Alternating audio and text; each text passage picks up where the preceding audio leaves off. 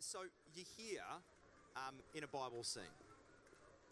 The whole point of the of of the sand is not that you're playing golf and you're in the bunker. You're not on the beach. Um, although I went to the beach yesterday, got amazing waves. So I'm, I'm reminded of that amazing session of surfing. Um, but you're here in a Middle Eastern street scene, and we've got some markets, and I'm, I'm sure flowing um, material is the thing that would happen. At least it's in Aladdin like that. Right? I'm expecting this praise rug to go up any, any minute and start flying off. This is going to be fantastic. Um, uh, the, the whole point of what we're doing here, and this is week four of Do You Even Bible, is twofold. First of all, that the Bible would be something that comes alive, not just when we hear it um, when we come to a church service, but it comes alive in an everyday sense. And so the way that we go through the Bible and present it, um, th- there's a couple of key things that are really going to help you on your journey to actually make the Bible more than just enjoyable, but come alive and breathe life into your heart and your soul. One of those is actually like prioritizing the time to read it. And then while prioritizing the time to read it, don't just sit there and think, man, how much can I read? Because th- then Jesus would be happy with me. Let's think, how much can I understand? How much can this how much can this word speak to me? There's parts of the Bible I really don't like. It's usually the bits where I I've, I've been doing the opposite. And all of a sudden when I read the Bible, God upsets my apple cart and then I'm like, all right, he seems to be he seems to know stuff that I don't. He seems to have wisdom that's, un, that's in the Bible. I just need to unpack and let it come into my heart. How easy is it to read the Bible looking for something that backs your own opinion? if you do that, it'll be a tough read. But if, if you open your heart up to what God might say, and even if you disagree, even if your feelings are completely different, if you can read the Bible and go, oh wow, that's going to be difficult, but I'm in well, now you're on an adventure which is actually going to take you from strength to strength. The other part of why we're doing Do You Even Bible is not just to help you learn how to read the Bible, slow up, ask questions, uh, like find out what challenges are there for us that we can be encouraged by God to be going onward and upward. But what a great opportunity! Every every single week is a great opportunity to invite a friend, uh, a work colleague, to Good Life Church. But look, we just we just want to give you some crazy wild opportunities. And like Jack said, if you think tonight is good, well, the next week is like neck level, like neck minute, but neck level. Um, let me read to you a scripture out of Psalm chapter 1. Blessed is the one who does not walk in the step with the wicked or stand in the way that sinners take, or sit in the company of mockers. Now, there will be wicked people around you, there will be sinners all around you, there will be mockers, and the psalmist says, Blessed are you if you don't walk in step with them, stand in their way, and sit in their company. But there's a contrast, because you're going to have those around you and the way that you actually stand strong and not be influenced by them, but be a influencer, a life giver in your world, starts right here in verse 2. But whose delight, blessed is the one who doesn't walk in step with the wicked, stand in the way that sinners take, sit in the company of mockers, but whose delight, everyone say delight. His delight is in the law of the Lord and, and who meditates on his law day and night. The answer to standing strong in the face of mockers and sinners and wicked people is to not just read the Bible, but to learn how to delight in it. And uh, we want to be those that actually learn how to delight. And it's not just that I read it, it's that it brings life to me. And the change as I go on the adventure of letting it challenge me and uplift me, that adventure is going to be something that I sit back and go, man, where would I be without the Bible? Where would I be without the words of God? Where would I be without the, this is bringing life to me. And so I just think the Bible has been brilliant for me ever since I ran across it in 1991. It's a very long time ago, I know. Some of you weren't even born. It did exist. We had black and white TVs and I had to walk 100 miles to the bus stop and all sorts of different stuff, but at school we had to make our own rulers. To cut down trees and make it happen. But, but the deal is, if I can get the Bible and I can delight in it, well, what's going to happen is it's going to do great things to my life. And it has done so many times. And so I get a little bit ticked. I'm not just the, I don't just preach, I teach preachers how to preach. And it ticks me off when preachers treat their preaching of the Bible, the words of life, the words of adventure, the words that are going to uplift my soul and help the people that are listening. They treat it like they're feeding veggies to children.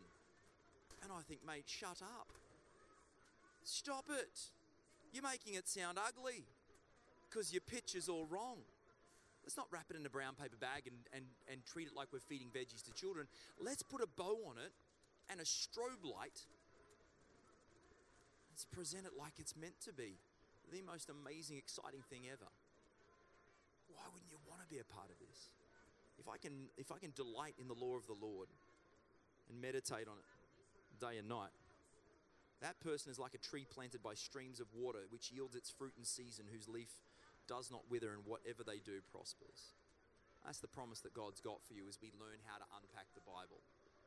That's not just great for you, but it's great for the onlookers waiting to see if your Christianity works. Um, and so, we're into week four of Do You Even Bible. So, we're going to read in John chapter 8. This is an historical account of Jesus doing some cool stuff, interacting with some people, some that liked him and a whole bunch that really didn't. And um, so we've got from verse 2 of chapter 8 in John. Uh, and John, John was a guy that hung with Jesus, one of the disciples that hung with Jesus, and he wrote his account of those interactions, which would have been a wild ride. Uh, now, early in the morning, he came again into the temple, and all the people came to him, and he sat down and he taught them. Then the scribes and Pharisees brought to him a woman caught in adultery. Everyone say, Ooh, she was caught in adultery. And when they had set her in the midst, they said to him, Teacher, this woman was caught in adultery in the very act. Now, here's the problem when we read the Bible. All of a sudden, you found the saucy thing and you got distracted by a bunch of different things that could really help. Oh, there's a woman caught in adultery. Oh, let's think about that. Let's talk about that. Oh, something's going to happen here. But just back up the love wagon a second and go back to verse 2. And it says, Now early in the morning, he came again. I just love it that Jesus is going, We're going to get at this. I'm not going to sit back and let life come my way. I want to get active. I want to go about life. I want to actually tackle things. I want to make a difference in the world. And I think when God comes into our life, it's time to then uh, uh, it's time to then be diligent. It's time to take great steps. It's time not to sit back on our blessed assurance and hope that things happen, but faith without works is dead. So we're going to step forward. So he goes early in the morning. He came again into the temple, which shows me wasn't his first time. It was actually a regular occurrence. One of the best decisions I ever made in life was to be found in the house of God on a regular basis. And I would encourage every person to do the same. Jesus has a great example. Early in the morning, he comes again into the temple, and all the people came to him, and he sat down and he taught them. All right, I'm going to need a Jesus. Do we have a Jesus in the crowd? We have a Jesus in the crowd. Uh, you can be my Jesus tonight. Um, Jesus supporting Movember. Yeah, he would. Fantastic. Um, also wearing R.M. Williams. He, he would do that too. Fantastic. Well, let, us see. Let's see what happens because Jesus comes. He says, "In the you come in the temple, and all the people came to him, which is good. They were coming to hear you, and um, and you sat down and you taught them. You better take a seat. So you kind of just you've been teaching for a while, so you sit down teaching, expounding, giving people direction of how to do life, and yeah, you guys can do it. Give, them a thumbs up and all that kind of stuff. Yeah, guys, you can do that. Um, here's the fun thing: is that in every crowd you find Jesus teaching, um, you find this weird mix of people that didn't like each other. Um, you found um, a bunch of religious teachers, Pharisees, um, they were often called. And what they would do is they would come to hear Jesus. Now, they didn't like him because he was upsetting their apple cart. I've just found out when, when I read the Bible and, and Jesus upsets my apple cart, it's better just go, right, your apples, mate. I'm just not sure. What do you want? Yeah, how do you like them apples? just better to go, sure, Jesus, you know what you're doing. I'm, I don't know if I do. But these guys, these religious people, and I think that's probably this section here tonight. You can be the religious people. You're the Pharisees. You're the religious turkeys. The churchgoers. Harmony. Just the harms? No, no, you're in that as well. So we've got scribes and we've got Pharisees in this crowd. These people are, they're kind of confused because they like him, but then they don't like him. He's got all this wisdom and he seems to speak with authority, and I don't know where the flip he got it, but it seems to be working for him. But he hasn't come through their um, kind of channels of how you end up being a teacher. So they don't like him. And what's more, when he teaches, he tells everyone, hey, these Pharisees and scribes, they're turkeys. I wouldn't follow their example. They are unhappy. Come on, crowd, say boo. Saying boo to Jesus. But you're still kind of like, I, I, just, I can't get away. I want to go, but I don't want to go. I like him, but I don't like him. I actually hate him, but I can't get enough of him. These poor Pharisees, they're conflicted. They're conflicted over on this side, aren't they? Mate, sort your stuff out. Anyway, so the scribes and Pharisees are there, but then at the same time, there's a bunch of people that would not normally go to church, and they're the sinners. Hello, how you doing? Look like a bunch of sinners. Especially with Pete Layla, location pastor at Toronto, doing an absolute killer job. Let's give Peter a clap. It's good to have you here, mate.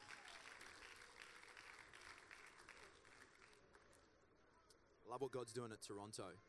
Uh, if, you, if you're praying, we're, we're, uh, we're, we're submitting a DA, uh, resubmitting a DA to get into our, our own home, our own building in the main street of Toronto. So we're really pumped what God is doing at Good Life Church everywhere, but Toronto is fun.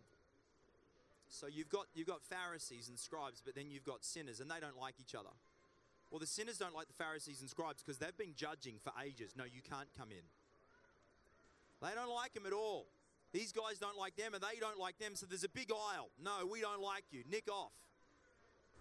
And normally they wouldn't be welcomed, but Jesus is upsetting the apple cart, not just of people's lives, but of the whole way that church runs. He's turning it upside down. And these guys, they don't even have a name. You don't have a name, you're just sinners. You're that good at being bad, or that bad at being good. Just sinners, right? Dirty, rotten mongrels.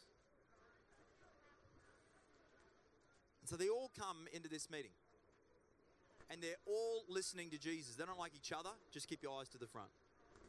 We're just listening to Jesus, who's doing a whole bunch of teaching. Thank you, Jesus. That's really, really nice.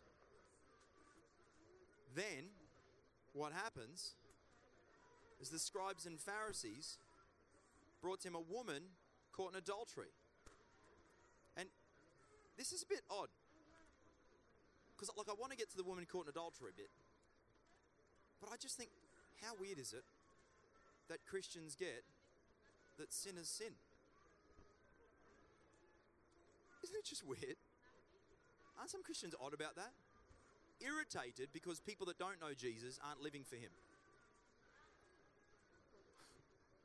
It's, it's the height of stupidity. Of course they're going to sin. There'll be consequences. And here's the cool thing you get to be a friend and get to shine the brilliance, and then after a while they'll be like, Flip, it's different for you. How come? Sin has consequence, and sin is not that I'm a bad person. Sin is that I've chosen my way, not the teachings that Jesus told me. So I read the Bible and go, Now I'm trying to do my stuff. He upsets my apple cart. Well, my feelings say that I should. So I'm going to. No, no, no. It's despite my feelings, I'm going to pick up the Bible and let it speak to me in the way that I interact with life or the world or with situations. And so here we go. We've got people that are bothered about sin. But let's take it to the next level. How many Christians are really bothered with how the world deals with sex? Because we haven't just got a sinner about to come in, we've got a woman who's caught in adultery. She's about to come in into this story and I just think this is really weird. Because how do you catch a woman in adultery? Surely you catch two people in adultery. It's a part of the definition, ladies and gentlemen. You can't do it on your own.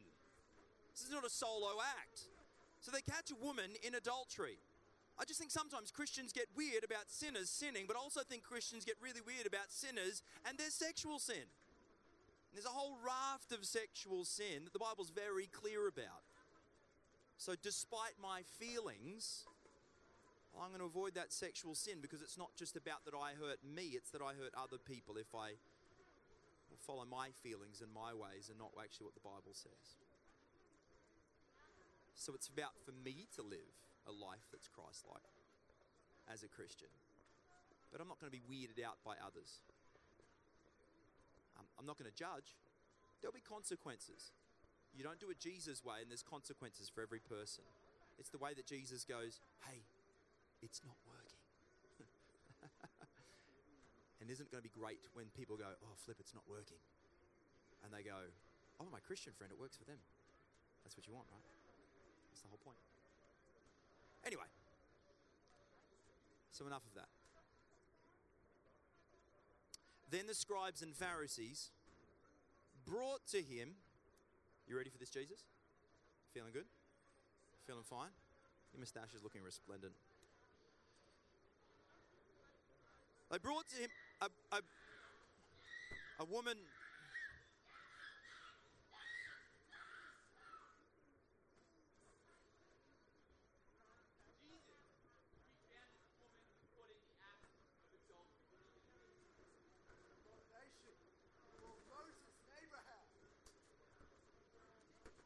Oh, they they caught a woman in adultery, all right. They set her in the midst. And they said to Jesus, "Teacher, this woman's caught in the adultery in the act in the caught in adultery in the very act." Now Moses in the law commanded us that that such should be stoned, which means getting hit with rocks lot, not what you're thinking. It's no Cheech and Chong tonight.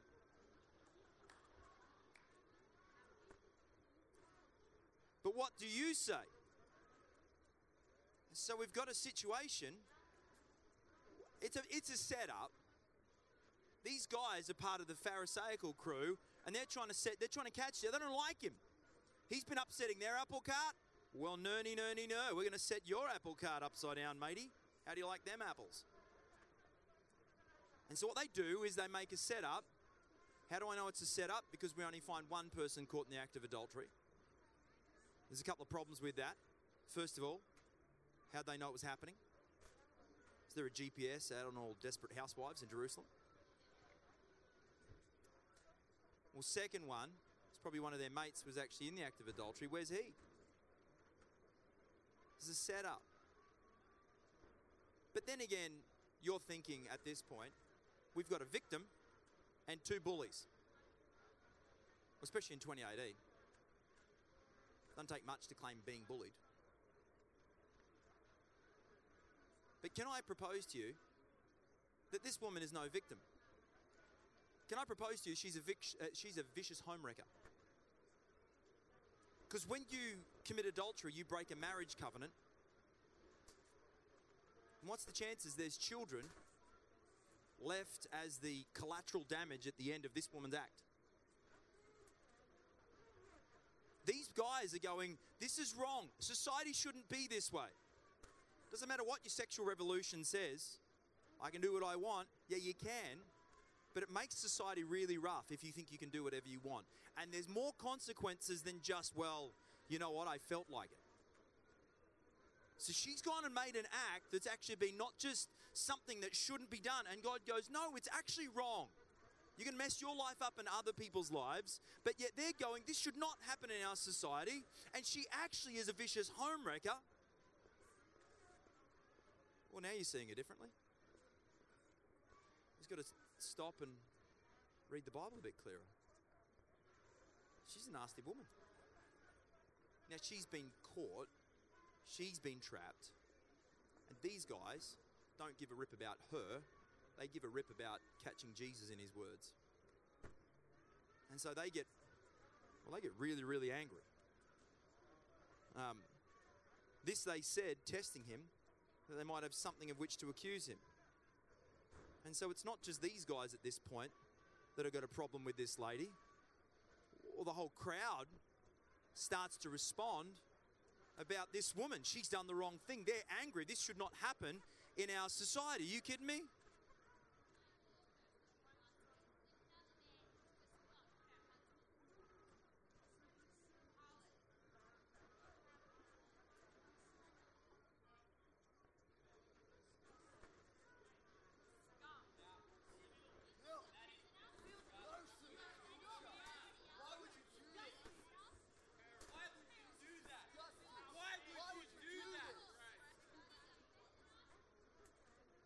Said this testing, they might have something of which to accuse Jesus.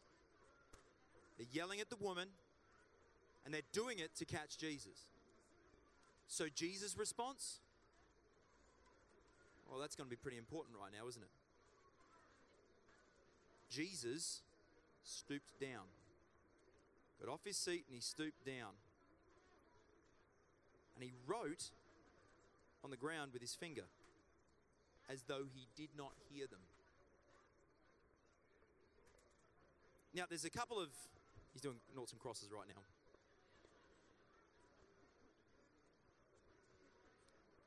Uh, there's a range of scholars who've got different ideas about what he's writing in the ground. One of those is a scripture in Leviticus.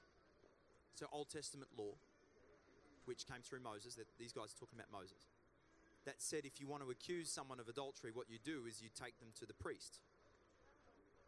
So these guys around here, they don't recognize Jesus as a priest, but yet they've brought the adulterous woman to a priest, the highest priest. And that scripture in Leviticus said you would bring them to the priest, and what they would do is they would get a bit of dirt from the ground in the temple, they would mix it up with water and make the woman drink it, and there was a way that you would find out if she was an adulterous woman or not. So some scholars say that he's writing down that scripture out of Leviticus. Some scholars say that he must have been writing down the sins of the people that were around him. But the deal is, we really don't know. At that point, it's just conjecture. He writes on the ground with his finger as though he did not hear. I can imagine the judgment that goes around lives, homes, workplaces, Facebook pages. And Jesus writes on the ground, pretending like he doesn't hear. Oh my gosh, guys. You've got no idea. These guys have all got rocks in their hands. Look at this. Angry people ready to kill a woman, and Jesus doesn't even accept the premise of the question. At this point, you've got to ask yourself a few questions. You ever felt like you've been accused? You ever felt like you've been unfairly accused? You ever felt like you just made a mistake and people have been holding it against you for a very long time? You ever, you ever felt like the person that's got a rock in their hand? You ever been a rock carrier? Ever had something to throw at someone? Ever been the person looking for a fight? Looking to justify yourself. This is wrong. This is what these guys are out. They've got rocks in their hands ready to kill a woman. Have you ever been in Jesus' shoes? With a heart for not just the woman who's a vicious homewrecker, but looking up and dealing with these people, trying to work out how do I work with these people here? Because they're God's children. They don't even get how God works. They don't even get the Father's heart. They're ready to kill someone. They don't even understand it. When we slow up and we read in the Bible, we find out a whole lot right there, and not just about the story, but I find out a whole lot about me. And my response when I read scriptures like this, if I go, you know what? I've got some unforgiveness. I've got a rock in my hand. What I need to do is I need to forgive. Oh, but, but, but, but, Pastor, you don't know what they did to me. They don't deserve. She doesn't deserve to be forgiven. That person that did that, that abuser, that person that rejected you, that person that hurt you, that person that should have known better, They don't deserve to be forgiven. Well, maybe they don't, but they're currently living rent free in your head. You deserve to be free. Unforgiveness is like hoping that person drinks poison, but yet you're drinking it. They're getting away scot free currently. Forgiveness is when I go, you know what, I hold no ill will, I hold no grudge. I might not necessarily need to invite you back in to do exactly what you did to me previously, but that's what clever boundaries are all about. But if I find I'm reading a scripture like that and I realize I've got a rock in my hand, then at that point I'm not reading any further. I'm going to bring that attitude to Jesus and I'm going to repent. Repentance is not just sorry, it's like, God, I don't want to do that, I want to turn the other way. If you find yourself in a scripture, in a Bible verse, allow God to speak to you from that point. Okay, where, what could I do? How could I serve God this way? Jesus is down. Here we go in verse 6. He's writing, he's acting like he doesn't hear. Well, they continued asking him. They're angry.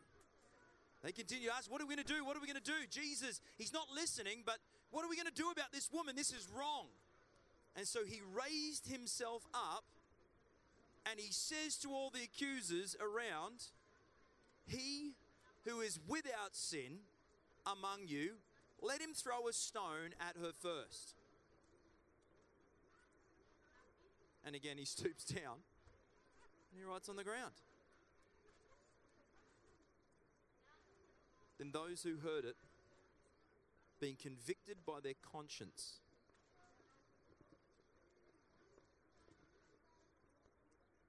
went out one by one, beginning with the oldest, even to the last.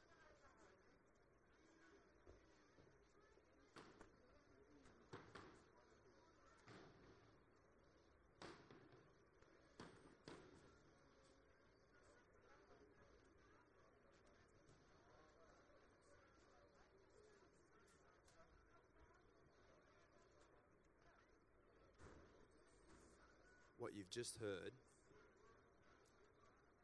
is the best sound in the Bible. Rocks coming out of hands and dropping on the floor. It's the best sound, it's the best noise ever. Jesus was left alone and the woman standing in the midst. When Jesus raised himself up, saw none but the woman, comes down alongside and he says, Woman, where are those accusers of yours? Has no one condemned you? This, ladies and gentlemen, is wild. For a couple of reasons. First of all, the, the, the thing that Jesus said to get rid of the crowd was, He who is without sin, cast the first stone. He who is without sin. It's him. Jesus is the only one that could by those rules, actually throw a rock. He could have chosen condemnation, but he bought mercy. How many times would you be justified to really do something that you probably could, but really what that person needs is mercy? What they need is the benefit of the doubt. What they need is a bit of love, a little bit of acceptance. So that's the first thing that's pretty wild. He was without sin, cast the first stone. He's the only one without sin. Here's the other thing is the God of the universe that spoke the world into existence. The God of the universe that created the earth out of dirt, and out of that dirt created Adam, and out of Adam created Eve. That very dirt, the sinless one, the Prince of Heaven, gets down in the dirt with the dirty woman. The humility of Jesus. That he says, I don't care what you've done. I don't care how far you've gone. I don't care how dodgy your actions were. Was it pretty dodgy? He gets down in the dirt, says, Woman, where are those accusers of yours? Has no one condemned you? She says, No one, Lord. She looks around, there's no accusers left. She thought she was going to get killed with rocks to the skull. No one, Lord. Neither do I condemn you. Therefore, go and sin no more. This is wild. Because in 2018, you tell someone they're a sinner, well, there's a red rag to a bull. Then tell them go and sin no more. Mate, that's politically incorrect. You can't tell them that. Not only you can't tell them you're a sinner, they're a sinner. You can't unpack the Bible and tell them that's wrong. You certainly can't tell them to stop. See, how does Jesus get away with it? Is it because he's God? Or is it because he got down in the dirt? He got down on her level. He didn't say, Go and sin no more from above. He got down in the dirt and on the level with the woman who deserved to be in the dirt, the woman who was caught in the dirty act, the woman who was a vicious homewrecker. He gets down in the dirt with that woman, not irritated, not irked by her sin, but connects with her, gets down on her level and in the dirt with her. He gets rid of every accuser and doesn't accuse. He's the only one that could have accused, and yet he doesn't. You know, dealing with the topic that someone needs to hear is not judgment. Dealing with it mean can be taken that way, though. Here's Jesus balancing truth and love. Because some Christians choose truth without love. Choose truth without kindness. Truth without kindness is just mean. But some Christians see, well, those mean Christians that just preach. And you think, well, I don't want to be like that. And so you choose to avoid the truth, skirt the truth, the inconvenient truth. But truth without, sorry, uh, love, kindness without truth is meaningless. Jesus balances these two things. Not just telling people that helps, it's when it gets into their heart. And so it comes into the heart via kindness. It comes into the heart via getting down on their level. It comes down on comes into their heart via the avenue of acceptance of the person and not being irritated or irked by their sin. Being a light unto the world. This is pretty wild. And in the end, he says, Go and sin no more. Says to this precious daughter, You've been messing this up and it's been hurting you and others. And I reckon the best path for you is to stop this habit pattern of hurting yourself and others by choosing your way instead of my way. The greatest love.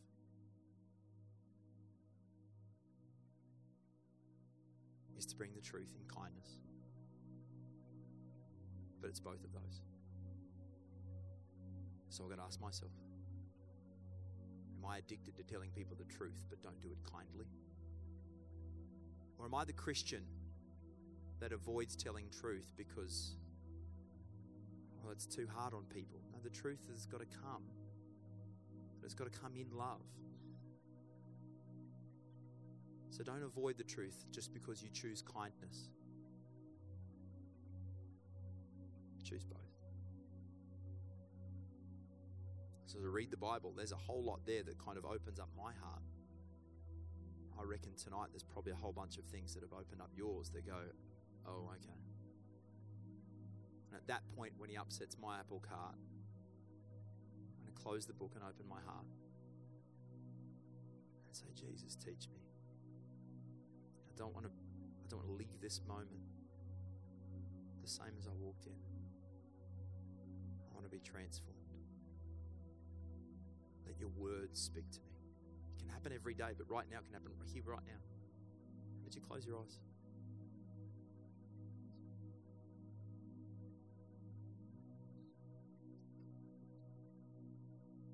Father, today, I thank you for your word that brings life.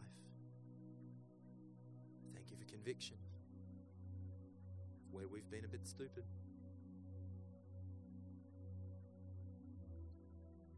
Made dumb choices like that woman, but yet you still accept us. Thank you so much. God, we- we've made choices like throwing rocks, holding rocks, accusing. We haven't we haven't talked about the topic in love. We've talked about a person.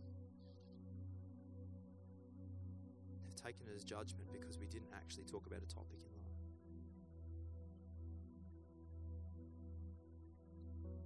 Jesus, today, if we got a rock in our hand, we we repent. I don't, I don't want to live that way. I forgive that person that doesn't deserve it.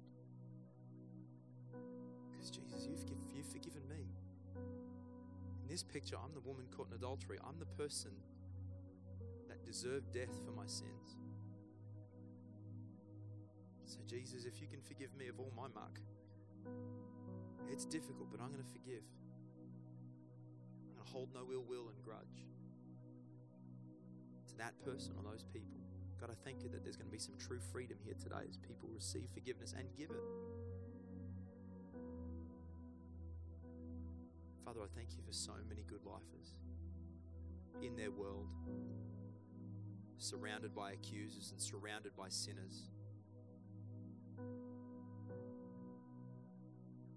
Called us, Lord God, to bring love to all involved. That the rocks in our workplaces and in our hearts, in our schoolyards, in our universities would fall to the ground. Oh God, that we make a choice to get on the level, connect with people that have done the wrong messed up by the world's way of handling life. So, God, today I pray, Lord God, that you would move on our hearts. We turn from our sin. Uh, I don't want it anymore. And I pray that you would strengthen us to live the kind of life, Jesus, that you lived with this story. When there's people accusing and yelling, we get caught up in the drama. We didn't push back and yell at them. We came with a word of love and truth that set free a whole community.